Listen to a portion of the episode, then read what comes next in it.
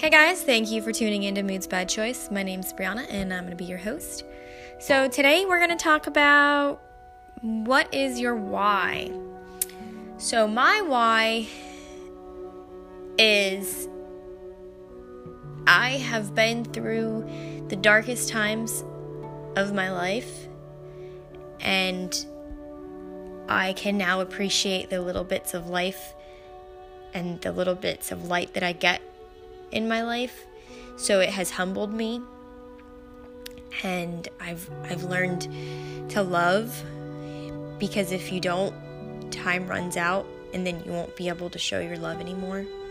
So I've learned that the the time is always ticking. And pretty soon you're going to wake up and you're going to wish. That's all you can do is just wish instead of just do it because we make all these wishes. I wish I could do this. I wish I could do this.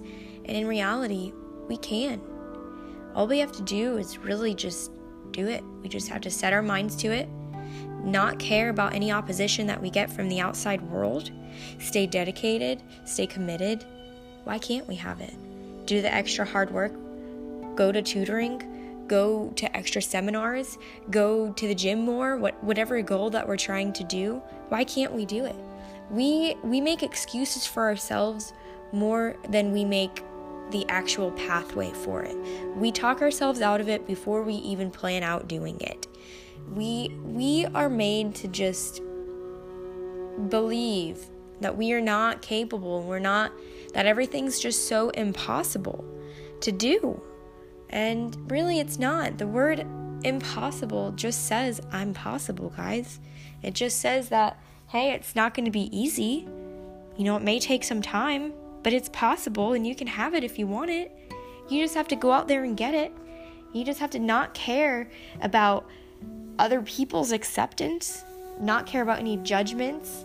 You have to just start believing in yourself. And that starts with just building your self confidence up, knowing that you're worth more, knowing that you have more to offer yourself and to other people.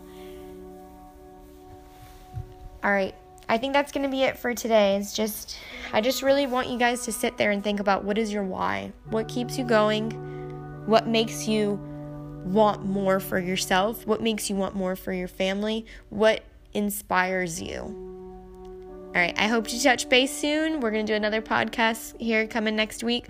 Um, I think that one we're going to do it on addiction. Seems pretty relevant nowadays. So tune in and we'll be updating it soon. Love you guys.